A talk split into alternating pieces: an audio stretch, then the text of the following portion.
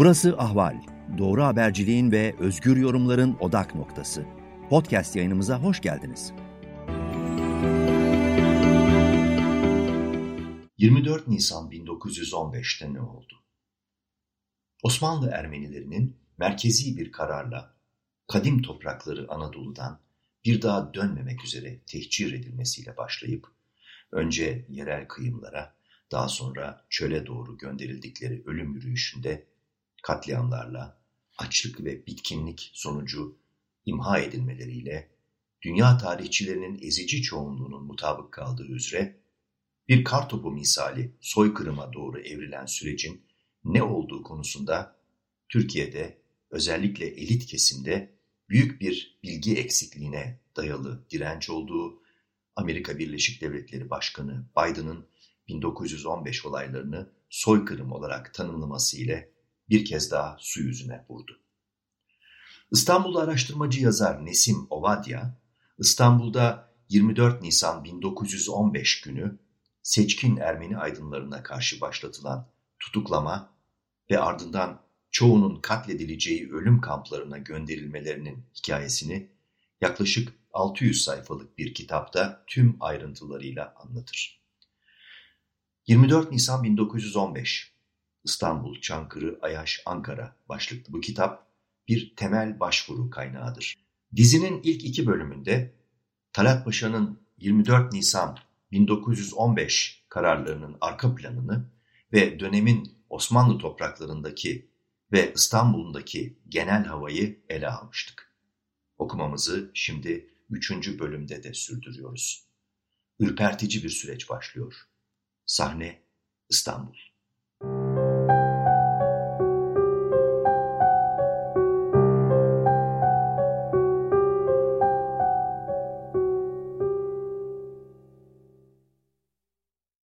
24 Nisan 1915 Cumartesi harekete geçme günü olarak seçilmişti ve hazırlanan planlara göre görev dağılımı son kez gözden geçiriliyordu.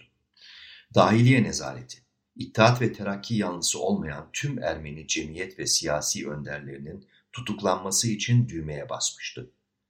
İstanbul Emniyeti bir süreden beri hazırlıklarını böyle bir operasyona göre yapmıştı. Polis şefleri 24 Nisan günü için tüm izinleri kaldırmış, görev günü olmayan resmi ve sivil tüm personelini dahi iş başında bulunmaları konusunda uyarmıştı. Özellikle bu tarz operasyonlar için çok iyi organize olan İstanbul Polis Teşkilatı'na bağlı bütün semt ve merkezi karakollar, merkez büroları, tam kadro görevinin başındaydı.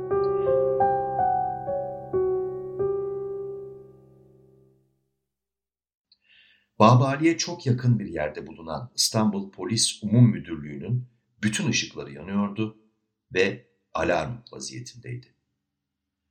Operasyon kapsamında ilk hamle cumartesi akşamı saat 8 civarında Pera Sakız Ağacı Sokağı 51 numarada bulunan Taşnak Sütyun Parti Merkezi ve 5 yıldan beri yayımlanmakta olan, iddiaçıların da zaman zaman beğendiği parti yayın organı olarak kabul edilen Azadamard, Türkçesiyle Özgürlük Savaşı adlı gazete ve matbaasına yapıldı. Azadamard'ın yayını 31 Mart günü hükümet tarafından zaten durdurulmuştu. Parti binasında, gazete idarehanesinde ve matbaada bulunan bütün editörler, muhabirler ve büro personeli tutuklanıp karakola götürüldüğü gibi Buralarda karakol kuran polis sıkı gözetim altına aldığı binanın içinde kalarak olaylardan habersiz gelen herkesi de gözaltına almak üzere tertibat aldı. Azadamart aynı zamanda Taşnak Sütyun taraftarlarının da lokaliydi. Komite elebaşlarının tutuklanması talimatını bir kenara bırakan polis, suçlu suçsuz ayrımı yapmadan gözüne kestirdiği kişileri alıp götürdü. Azadamart gazetesinin çaycısı Hampartsum Balasan, matbaa işçisi ve çalışanlarından Artin Mısırlıyan, Armenak Arakelyan da bu grupta tutuklandılar. Ertesi gün Ayaş hapishanesine gönderildiler ve birkaç ay sonra buradaki diğer tutuklularla birlikte öldürüldüler. O günlerin az sayıdaki tanıklarından biri olan ünlü yazar Yervant Odyan, söz konusu cumartesi günü akşam saatlerinde yazılarını yazdığı günlük Jamanak gazetesindeydi. Odyan, tutuklamaların başlamasını nasıl duyduğunu şöyle anlatır.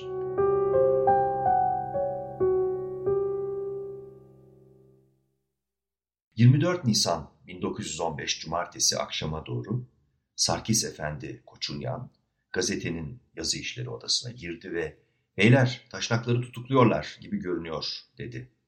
''Kimler tutuklandı?'' diye sorduk. Matbaa sahibi Aram Şahin, kitapçı Stefan Kürkçüyan, Hıraç ve isimlerini bulamadığım birkaç kişi daha. E sebebi ne?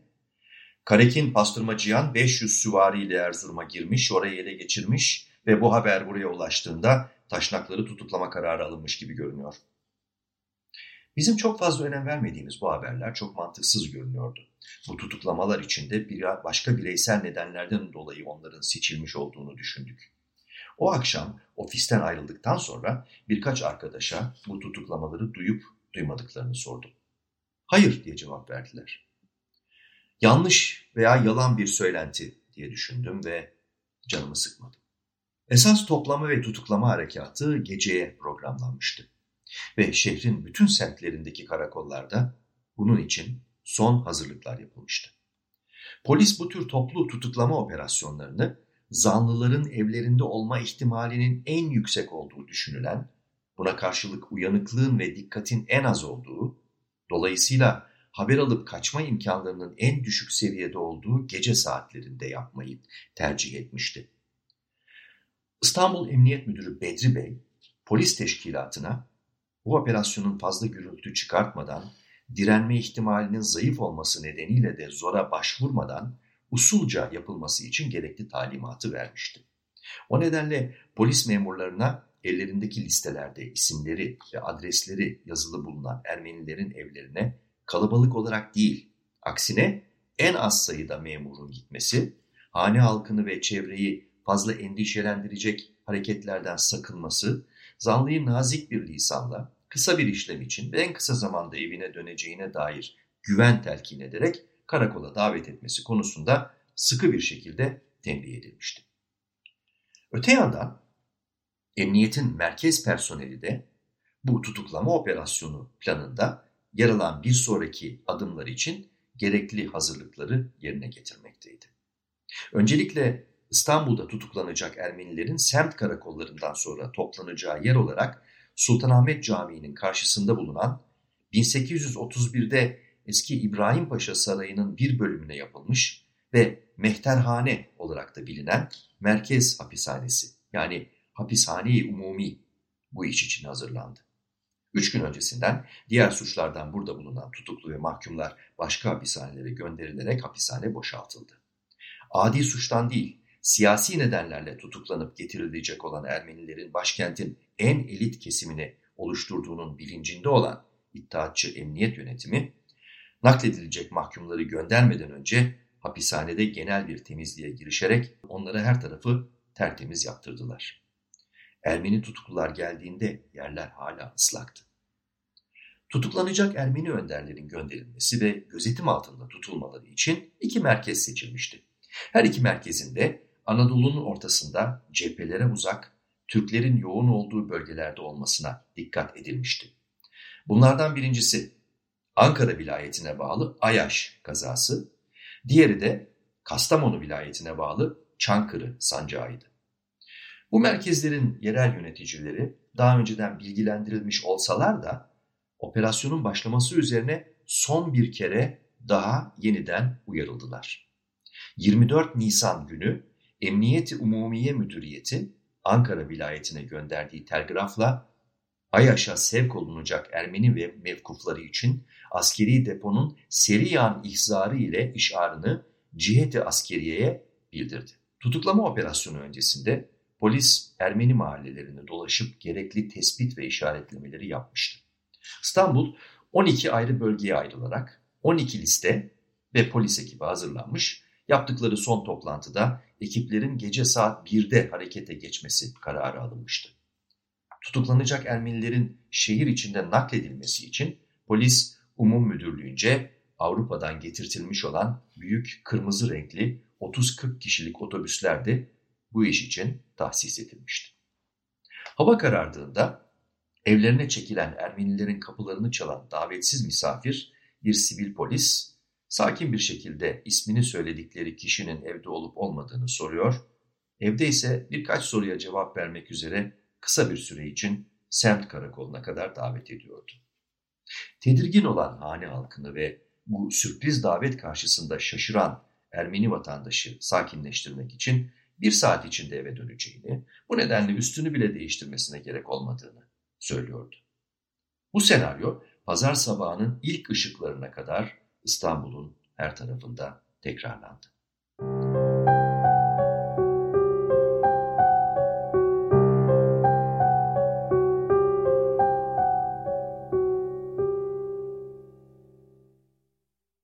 Tutuklanmak üzere hazırlanan listelerde isimleri bulunan İstanbullu Ermeni aydınları Osmanlı siyasi yaşamına katılmışlar, seçimlerde aday olarak Osmanlı Meclisi üyesi olmuşlar veya Osmanlı üniversitelerinde ders vermişlerdi. Hükümet için çalışmışlar ve 1908'de Osmanlı Anayasası'nın yeniden yazılmasına katılmışlardı. Osmanlı Devleti'ni Müslüman ve gayrimüslim vatandaşların eşit olarak bir arada yaşayacağı demokratik bir devlet yapmaya çalışmışlardı. Ermeni aydınlarının Türk dostları, komşuları, meslektaşları, ortakları vardı. Ve Osmanlı hükümetinin siyasetini yakından takip ediyorlardı. Bu aydınların bazıları Avrupalı kadınlarla evlenmişler ve Avrupalı gelinlerle İstanbul'a dönmüşlerdi. İstanbul için yeni bir olgu olarak çok merak uyandırmış ve ilgi çekmiş olan bu Ermeni aydınları kafelerde, kulüplerde, kiliselerin bodrum katlarında ve siyasi partilerin merkezlerinde toplanarak sonu gelmeyen konuları tartışmıştı. Ermeni vilayetlerinde okuma yazma bilmeyenlerin sayısını azaltmak için çareler düşünmüşler. Ermeniler dahil Osmanlı İmparatorluğu'nun Hristiyan azınlıkların eşit vatandaşlık hakları için hükümetle tartışmış ve müzakere etmişlerdi.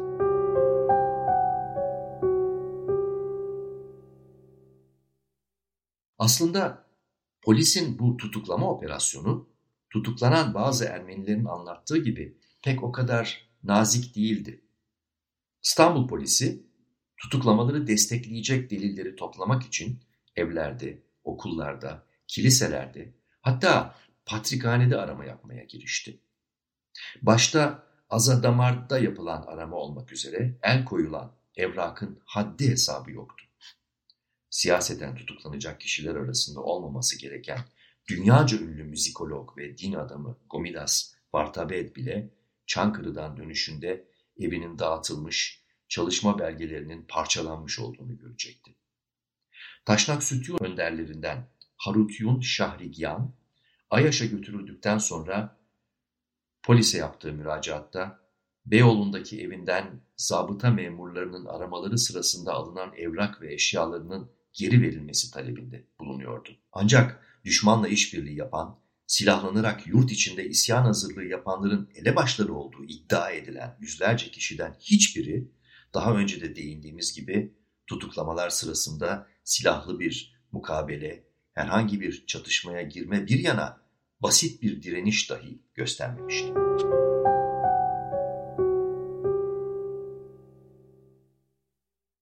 1915-1916 yıllarındaki Ermeni tehciri ve katliam olaylarının İstanbul ayağındaki en önemli yöneticilerinden Bedri Bey, savaş sonunda mütareke imzalanır imzalanmaz savaş ve Ermeni katliamının suçlusu olarak yargılanmaktan kurtulmak üzere bir Alman denizaltısıyla 1 Kasım 1918'de İstanbul'dan yurt dışına kaçan İttihatçı grupta yer alanlardan biridir. Aynı grupta Talat Paşa, Enver Paşa, Cemal Paşa, Azmi Bey, Doktor Bahattin Şakir, Doktor Nazım ve Doktor Rusuhi Bey de bulunmaktaydı. Bedri Bey'in ilk kamu görevi Adliye Nazırlığı bünyesinde Pera'nın ünlü yargı hakimi Tatyos Refke Efendi'nin sekreterliği oldu. Daha sonra polis teşkilatında görevlendirildi. Görevdeki Azmi Bey'in alınmasıyla İstanbul Emniyet Müdürü oldu.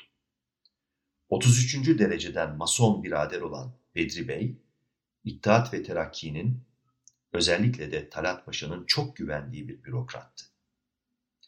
Dünya Savaşı'nın başlamasıyla birlikte yönetimi altında İstanbul Ermeni önderlerinin tasfiyesi planını adım adım geliştirmiş ve nihayet 24 Nisan 1915'ten itibaren tüm teşkilatıyla birlikte uygulamaya koymuştu. İttihatçıların Osmanlı Ermenilerini imha etme politikası hakkında 1914 yılında Rum kökenli Osmanlı vatandaşlarının Ege'den sürülmesi sırasında Avrupa'nın sessiz kalmasına ithaf ettiği biz 1914'te dış güçlerin bir şey yapamayacağını gördük ve bu bizim için önemli ipucu oldu. Sözünün İkinci Dünya Savaşı sırasında Yahudi soykırımına hazırlık yapan Hitler'in 1939'da söylediği tüm olanlara rağmen bugün Ermenilerin imhasından bahseden kim kaldı sözüyle eş anlamlı olması Bedri Bey'in şahsında iddiatçı ideolojiyi anlatması bakımından önemlidir. Bedri Bey, İstanbul'daki Ermeni tutuklama ve sürgünlerinden sorumlu üst düzey bir emniyet müdürü olarak görevinde hiç hassas davranmamış olduğunu siz Ermeniler kabahatsizi kabahatliden biz mi ayıracağız zannediyorsunuz? Hepsini bir sudan yıkadık sözüyle de ifade etmiştir. Bedri Bey 30 Nisan 1916'da İstanbul Valiliğine, 13 Mayıs 1916'da bu göreviyle birlikte İstanbul Şehremini görevine, daha sonra da Temmuz 1917'de Halep Valiliğine atanmıştır.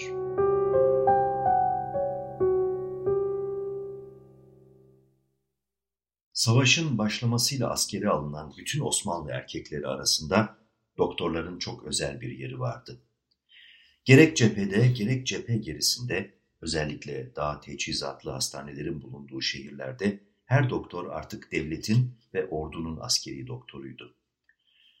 İstanbul Ermeni cemaatinin en önemli sağlık kuruluşu olan Yedikule'deki Sur Pirgiç Hastanesi'nin psikiyatri bölümü şefi uzman hekim Haçik Bogosyan da o akşam ailesiyle birlikte yemeğini yedikten sonra komşusu Doktor Babayan Paşa'nın evine gitmiş, biraz tavla oynamış ve piyanoda çalan müziği dinleyerek geç saate kadar vakit geçirmişti.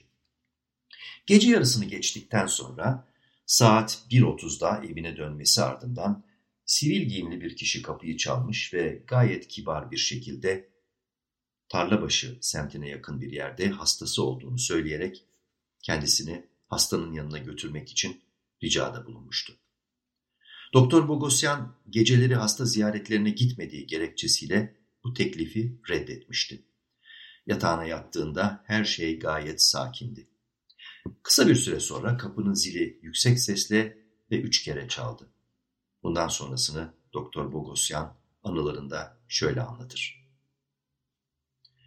Kız kardeşim Ester aceleyle aşağıya indi, kapıyı açtı ve birkaç söz alışverişinden sonra aceleyle üst kata çıktı ve polisin beni istediğini seslenerek kapımı çaldı. Onlara uymaya mecbur kaldım. Askeri üniformamı giydikten sonra alt kata indim. Karşımda polis müfettişinin hasta olduğunu ve benim onu görmeye gitmemi istediğini söyleyen üç genç polis vardı. Doğal olarak bu hikayeye inanmadım. Çünkü müfettiş beni evine götürmek üzere bir kişi gönderebilirdi.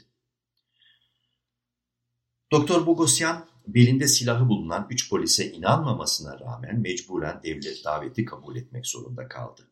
Zaten giyinmiş olan doktor üç polis eşliğinde dışarı çıkıp yakındaki bir devlet binasında bir saat kadar bekletildikten sonra sivil giyimli bir kişinin nezaretinde Galatasaray karakoluna götürüldü. Burada da yarım saatlik bir bekleyişin ardından üzerinde bulunan askeri kıyafetten de asker olduğu anlaşılan doktor, Beyazıt Meydanı'nda bulunan Harbiye nezaretine götürüldü. Orada kılıcı alınarak subaylara mahsus bir hapishanede subay tutukluların derin uykuda olduğu bir koğuşa konuldu. Doktor Bogosyan hapsedilmesine neden olabilecek binbir konuyu düşünerek uykusuz bir gece geçirdi. Ertesi gün 25 Nisan pazar sabahı koğuşa gelen ilk gardiyana hapsedilmesinin nedenini sorduğunda herhangi bir cevap alamadı. Bir süre sonra yanına yüzbaşı rütbesi ve üniformasıyla aynı koğuşta bulunan genç bir doktor yanaştı. Kendisini tanıtan kişi 26-27 yaşında genç doktor Levon Bardizbanyan'dı. O da tarla başındaki evinden sabaha karşı alınmıştı. Konuşmanın ilerleyen safhasında genç doktorun aynı zamanda Azadamart gazetesinin sorumlu müdürlerinden olduğu anlaşıldı. Neden tutuklandığı hakkında bilgisi olmayan genç doktor bir saat sonra götürüldü. Pazar gününü burada geçiren Doktor Bogosyan, akşam güneş batımından önce emniyet müdürlüğüne götürüldü. Hem asker hem de hekim olmasına duyulan saygının belirtisi olarak doktoru ayakta karşılayan Emniyet Genel Müdürü ve İstanbul Valisi olan İsmail Canbolat, Bogosyan'a yanında sivil elbisesi olup olmadığını sordu. Sivil elbisesinin evde olduğunu söylemesi üzerine İsmail Bey, Doktor Bogosyan'dan sivil elbisenin getirilmesi için bir talimat yazısı yazmasını istedi. Doktor yapılanın tamamen kanunsuz olduğunu söyleyip karşı çıkınca Can Bolat'la Bogosyan arasında öfkeli bir diyalog yaşandı. Şimdi seni burada bir köpek gibi öldürürsen seni kim arayacak? Bütün Ermenileri yok edersem ki bu benim idealimdir, kim hesap soracak? Sanıyorsunuz ki sizin halkınız akıllıdır. Siz birbirinizden daha aptalsınız. Ne hayal ediyorsunuz? Avrupa'nın hesap soracağını mı? Hayır, Avrupa sizin kadar beyinsiz değildir. Doktor Bogosyan bu sözlerden rahatsız olmadı ve cevap verdi. Siz beni hatta tüm Ermeni halkını öldürebilirsiniz. Ancak başka yönden siz Türkiye'yi öldüreceksiniz. Durumu nihayet anlayan Doktor Bogosyan aniden sesini yükselterek bağırmaya başladı. O halde iddiatın anayasası bir yalan ve aldatma. Yaşadığım sürece bütün dünyanın bilmesi için haykıracağım. İdeali Ermenileri yok etmek olan Can Bolat nezaketi bir tarafa bırakarak Doktor Bogosyan'a karşı çık dışarı çıkmasını söyledi. Bu arada doktor bağırmaya ve aynı sözleri tekrar etmeye devam ediyordu. Sonunda odayı terk etti. Birinci kattaki polislerin odasında yaklaşık yarım saat bekledikten sonra bir polisin refakatinde merkez hapishaneye götürüldü. Hapishane dış kapısının önünde otobüslerden ve polis arabalarından oluşan müthiş bir telaş ve gürültü vardı. Son 24 saatte İstanbul'da tutuklanıp toplanan Ermeniler hapishane dışına gönderiliyorlardı. Ancak Doktor Bogosyan bu hareketliliğin nedenini anlayamadan apar topar hapishanenin içine alındı. İçeri girdikten sonra Doktor Bogosyan temiz odalar ve yatakların bulunduğu bir binaya götürüldü. Bir süre sonra henüz askeri elbisesi üstünde olan Doktor Bogosyan'ın yanına genç bir mahkum geldi. Elindeki eski elbiseleri uzatarak doktorun üstündeki askeri elbiseyi çıkartmasını ve bunları giymesini söyledi. Bogosyan'ın itirazı üzerine hapishane görevlilerinden birinin araya girmesine kadar aralarında bir itişme yaşandı. Nihayet bir süre sonra evden gelen sivil elbisesini giyen Bogosyan, çıkardığı askeri elbiseyi hapishane görevlisine teslim etti. O gece hapishane yakınındaki bir lokantadan getirilen yemeği yedikten sonra temiz bir yatağa uzanarak derin bir uykuya daldı.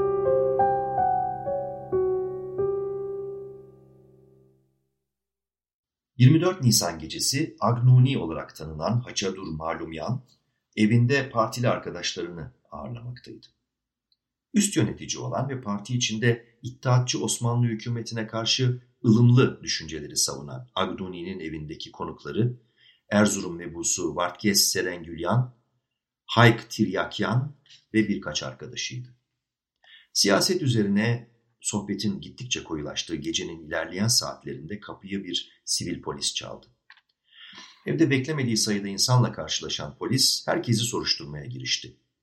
Ancak böyle bir işlem için hazırlığı yoktu ve 3 saat süren soruşturma sonunda ev sahibi dışında herkesi serbest bıraktı.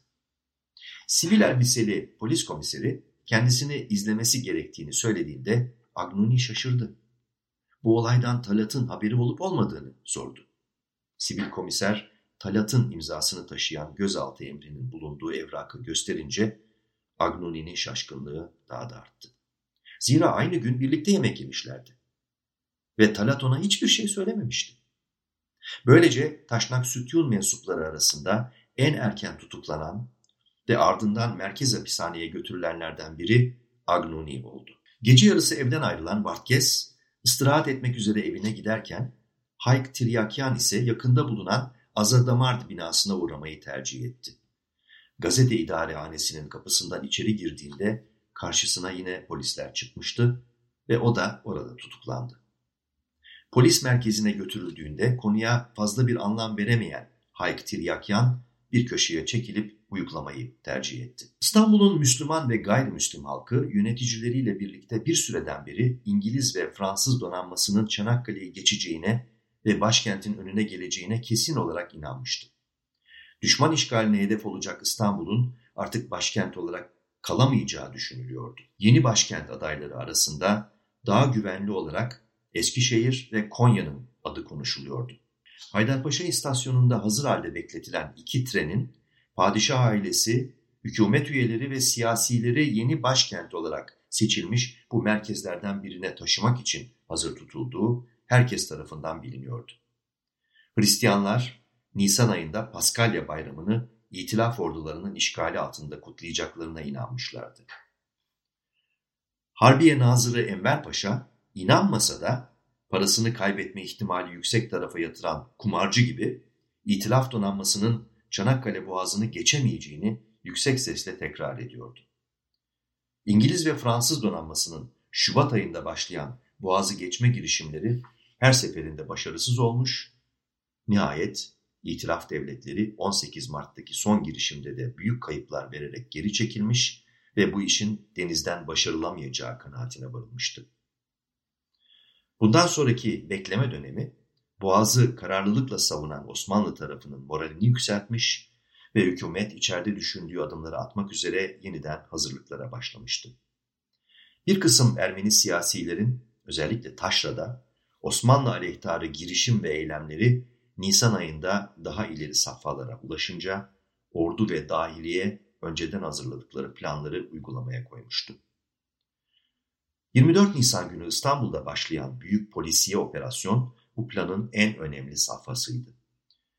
İstanbul Ermenileri 24 Nisan'da başlayan tutuklamaların ilk başta sadece devrimcilere karşı yapıldığını düşündüler. Devrimci partilere üye olan, bu partilerin yöneticisi olan, bu partilerin aktif eylem ve politikalarını savunup önderliğini yapanlara yönelik bir tutuklama kampanyası olduğu sanıldı.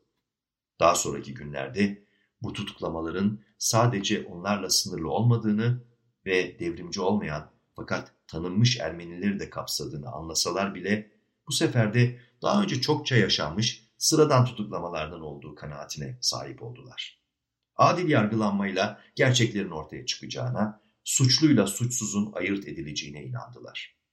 Bunun Ermenilerden kurtulmak için fiziki bir genel yok etme hareketinin başlangıcı olduğu, ardından yüz binlerce Ermeninin öleceği, yerinden edileceği özellikle İstanbul Ermenilerince görülememişti. Nisan ayı içinde İstanbul sokaklarında polisin yönlendirdiği sivil ajanların kaynaması pek çok Ermeni siyasinin dahi gözünden kaçmış, farkına varanlar da bunun örfi idare koşullarının bir sonucu olduğunu düşünmüşlerdi. Tahminler tutmamış, Paskalya'nın kutlanmasından üç hafta sonra Ermeniler üzerinde başsız bırakma harekatı başlatılmıştı. Doktor Bogosyan'ın evinden alıp götürülmesi bu tutuklama dalgasındaki diğer tutuklamaların pek çoğu için bir örnektir. Hakkında tanıklıklar olmadığı için hava kararmadan başlatılan Taşnak Sütyun ve Azadamart baskınlarında polisin nasıl bir tutum içinde olduğu bilinmemektedir. Fakat başkentte gece boyu süren operasyonun genel havası böyleydi. Birkaç istisna dışında karakollara götürülme işleminde polis itinalı bir davranış sergilemişti. Bizzat tutuklanan Ermeniler bile bu operasyona nazik tutuklama adını vermişti. Ancak deyim sadece İstanbul'daki bu ilk dalga için geçerliydi. İstanbul'da ve Taşra'da daha sonra yapılacak tutuklamalar bundan çok farklı koşullarda gerçekleşmiştir.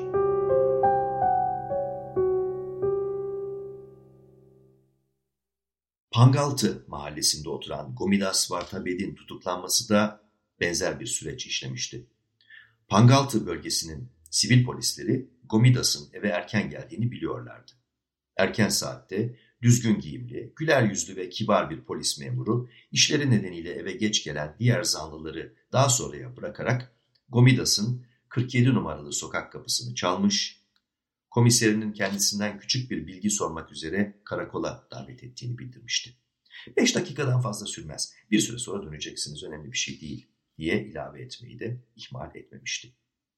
İnce ruhlu ve nazik müzikolog Gomidas bu kibar daveti geri çevirmeyi aklının köşesinden bile geçirmedi.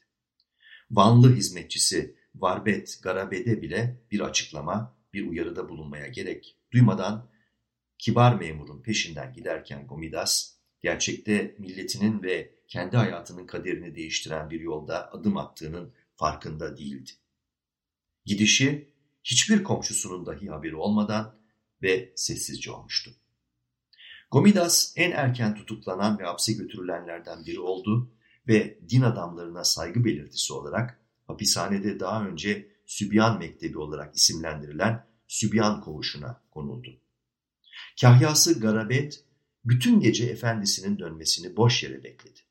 Nihayet efendisinin dönmeyeceğine kanaat getirdi ve sabah erkenden yakında oturan Doktor Nakaşya'nın evine gitti. Garabet trajik bir ses tonuyla sıkıntısını doktora anlattı. Onu götürdüler doktor, onu götürdüler. Ne oldu? Muhterem pederi götürdüler. Ama kim götürdü? Polis gece götürdü. Gomidas Bartabed'in tutuklandığını pazar sabahı ilk öğrenen komşusu Doktor Abedis Nakashyan olmuştu. Doktor Nakashyan, Gomidas Bartabed'in bazı sağlık sorunları olduğunu biliyordu. Dolayısıyla konuya önce bu açıdan baktı. Ancak polis tarafından alınıp geri gelmemesini akla uygun bulmamıştı. Gomidas'a bakmak amacıyla köşedeki bekçinin evine gitmek üzere giyinip sokağa çıkmaya hazırlanırken kendisi de tutuklandı.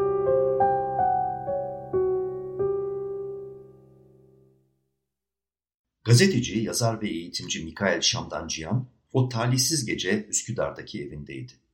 Üsküdar karakoluna bağlı bir polis onun evinin de kapısını çaldı. Şamdanciyan'a göre o gece dünyanın tüm dal kabukluğu ve hilesi sözde nazik görünmeye çalışan polisin hizmetindeydi. Beceriksizce sahte askerlik belgelerini araştırdıklarını bahane ederek beni evden alıp nezaketle karşıladıkları ve oturmam için yer gösterdikleri mahallenin polis karakoluna kibarca götürdüler. Sadece benden önce getirdikleri ve boynu bükük olarak oturan arkadaşım ünlü şair Siamanto bana iyi gitmeyen bir şeyler olduğunu söyledi. Bu noktaya kadar sahte askerlik belgeleri ve yaklaşık beş şüpheli hakkındaki bir rapora işaret ederek bana ne söylediyse, söylendiyse inanmıştım. Komiser ve mahiyeti gelmeden hafif bir şaşkınlıkla bir saat bekledik. Listesindeki kişileri bulmak için o da evden eve dolaşmıştı. Komiserin gözaltına alınan pek çok Ermeninin bulunduğu karakola girişi birkaç saat önce kapımızı çalan polislerin bize davrandığı gibi sevimli ve kibar değildi. Sert bir şekilde birbirimizle Ermenice konuşmamamızı emretti ve sonra ceplerimizi araya kağıt benzeri şeylere el koydu. İtiraz etmeme rağmen benim kimlik kağıdımı aldılar. O gün bana aşırı görünen bu hareketin derin anlamını sadece birkaç ay sonra sürgünde kavramıştım. Her şey bir emir dosyasındaki bir plana göre yapılmıştı ve bugün ölümden dönmemin yanında hiçbir şey değildi. Gece bizim için çok zor geçti. Bizi bir belirsizlik sardı. Hiçbir şey bilmiyorduk ve makul bir açıklama da gelmiyordu.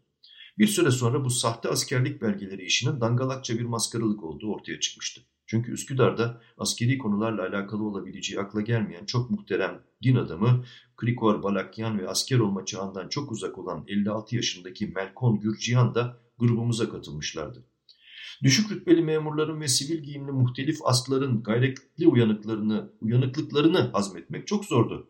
Birbirimizle Türkçe konuşmayı bile yasakladılar. İş bir kötülük yapmaya, zarar vermeye gelince ast üstünden aldığı emre kendisinden bir şeyler katar. Ama emir iyilik yapmak yönünde olduğunda ast daima iyilik kat sayısının bir iki çentik aşağı çekilmesini temin eder.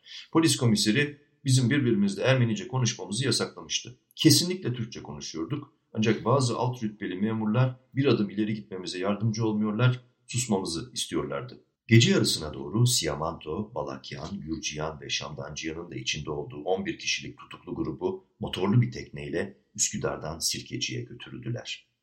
Şamdancıyan bu kısa deniz yolculuğu sırasında geçmiş yıllarda Abdülhamit döneminde yaptığı benzer bir yolculuğu ve ölümün yanından geçip bugün hayatta olmasını hatırladı.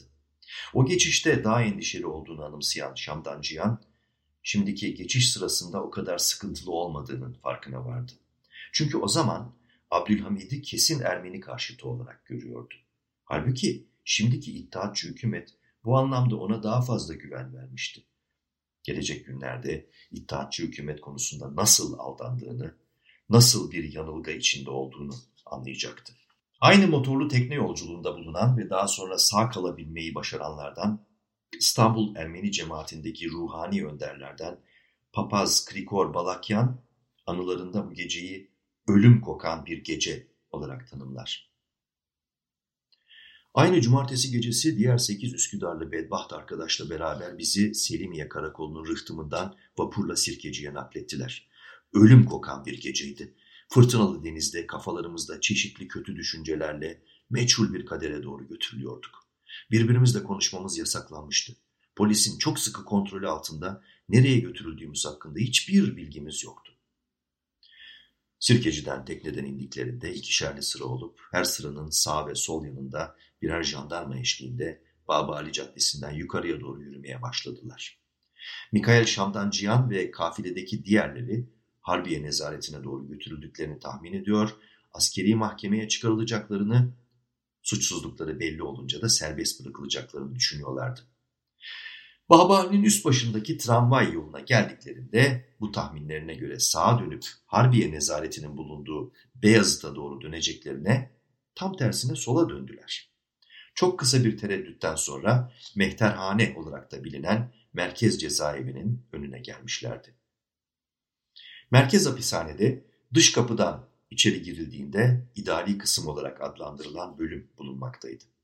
Burası hapishane müdürünün katip personele ait çalışma odalarının, gardiyanların oturduğu odaların bulunduğu, gelen tutuklu veya mahkumun karşılandığı, kaydının yapıldığı, üstünün ve eşyasının arandığı kapalı bir bölümdü.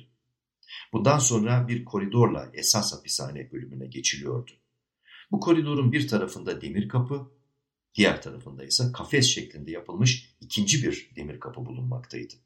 Bu iki kapılı koridordan içeri doğru geçince önce dört yanı kapalı bir açık havalandırma avlusuna ulaşılıyordu.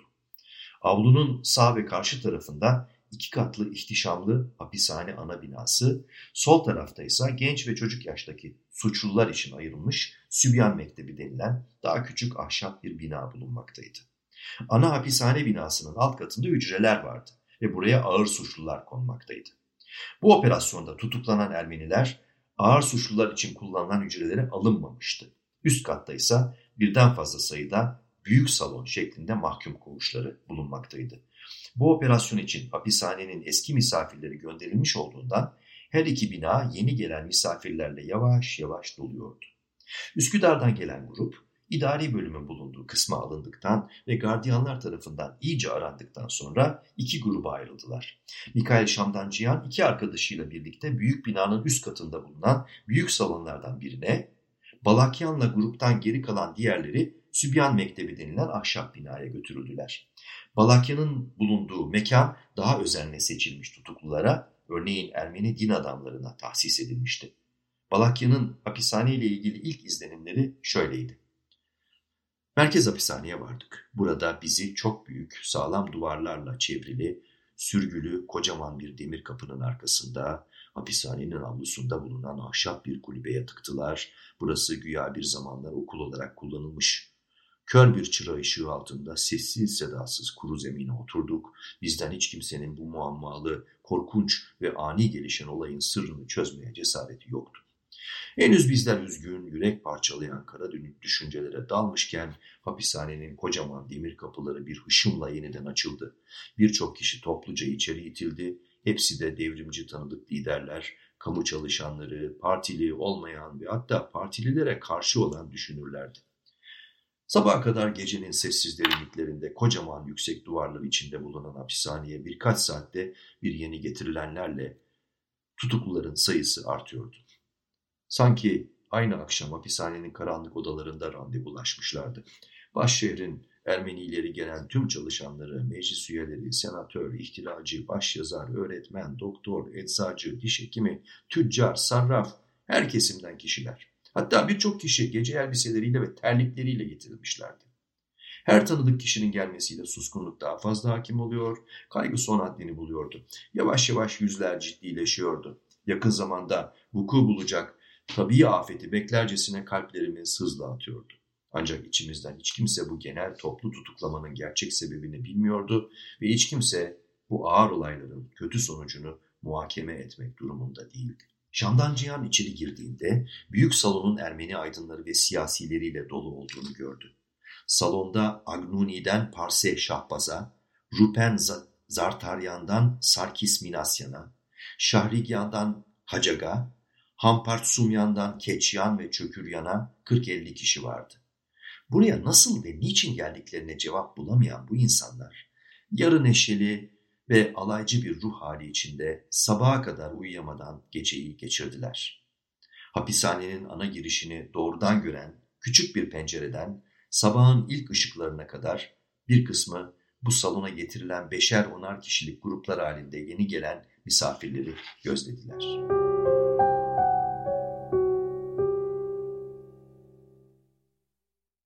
24 Nisan 1915 Cumartesi gecesinin karanlığında beklenmeyen misafirler alakasız saatlerde İstanbul'un her tarafına yayılmış halde ikamet eden Ermeni ailelerin kapılarını çalmaktaydı. Gelen davetsiz misafirler kapıların tokmak veya zil seslerine uyanan evlerin sakinleri dışında perde aralığından olan biteni izleyen meraklı komşular tarafından da izlenmekteydi. Böylece tutuklanarak götürülenler hakkında önce ne olduğu anlaşılamasa da daha sonra komşuların birbirini sorgulamasıyla elde edilen bilgiler gecikmeli de olsa yayılıyordu. O gece en fazla heyecan herhalde Pangaltı Cididiye sokağında yaşanmıştı. İstanbul'da Taksim'le Şişli arasında Ermenilerin yoğun olarak yerleşmiş olduğu Pangaltı semtinin bütün sokaklarına gelen polis memurları Cedidiye sokağında birden fazla kapı çalmıştı. Polisler bu sokağa belki farklı saatlerde gelmişlerdi. Belki de büyük ihtimal tutuklanacak Ermenilerin olayın haberini alarak kaçmalarına fırsat bırakmamak için aynı saatlerde gelmeyi tercih etmişlerdi.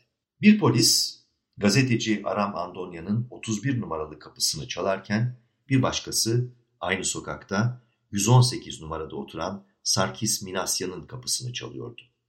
Başka polisler 172 numaralı kapıda öğretmen ve yazar Haçik İdareciyan'ı karakola davet ederken diğerleri aynı sokakta Karabela apartmanında kuyumcu tellalı Dikran Sıvacıyan'ı soruyordu. O gece heyecanlı saatlerin yaşandığı Cedidiye sokağı ilerideki günlerde de aynı heyecanlı ve endişeli görüntülere tanık olacaktı. Aylar sonra tutuklananların yolu değişecek, Çankırı ve Ayaş yerine önce İzmit'e Oradan da Konya üzerinden Suriye'ye kadar uzanacaktı. İleri bir tarihte Cedidiye sokağı sakinlerinden öğretmen Dikran Badikyan, evinden alınıp tutuklandıktan sonra İzmit'e götürülecek, oradan sonra yeniden yola çıkarıldığı kesin ancak gönderildiği yer belirsiz kalacaktı. Yine öğretmen Mihran İdareciyan, polis tarafından alındıktan bir süre sonra Derzor'da çölde olduğuna dair haber gönderecekti.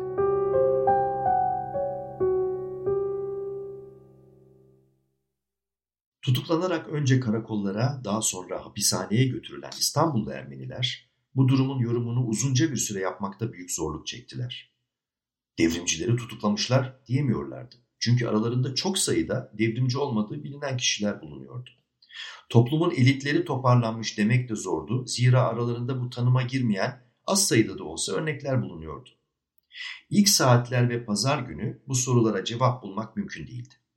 Her ne kadar bunun ardından bir sürgün geleceğini düşünseler de polisin sözüne inanarak dükkanını kapatmaya gerek duymadan kanlı ve kötü kokan önlüğüyle karakola ve oradan hapishaneye getirilen kasap Garabet, isim benzerliği nedeniyle tutuklanan belediyeye köpek toplayan beş parasız ve zararsız Harutyun, Asaduryan gibi garip örnekler kesin bir kanaatin pekişmesine engel oluyordu. Pangaltı karakolunda tutuklu bulunanlar arasında koyu iddiatçılığıyla bilinen Ermeniler de vardı. Bunlardan biri de Doktor Dikran Allah verdiydi. Osmanlı ordusunun ihtiyaçlarına göre faaliyet yürütmek üzere iddiatçıların kurduğu önemli sivil kuruluşların başında gelen Müdafaa-i Milliyeti Milliye Cemiyeti'nin Pangaltı Şubesi'nin başkanıydı. Doktor Allah verdi, cemiyetin pasif değil, Aksine son derece aktif bir elemanıydı. Sivilleri beden eğitimi yoluyla savaşa hazırlamak üzere orduya eleman yetiştirmeyi hedefleyen bu militarist kuruluş, Ermenilerin en fazla uzak durmaya çalıştıkları cemiyetti.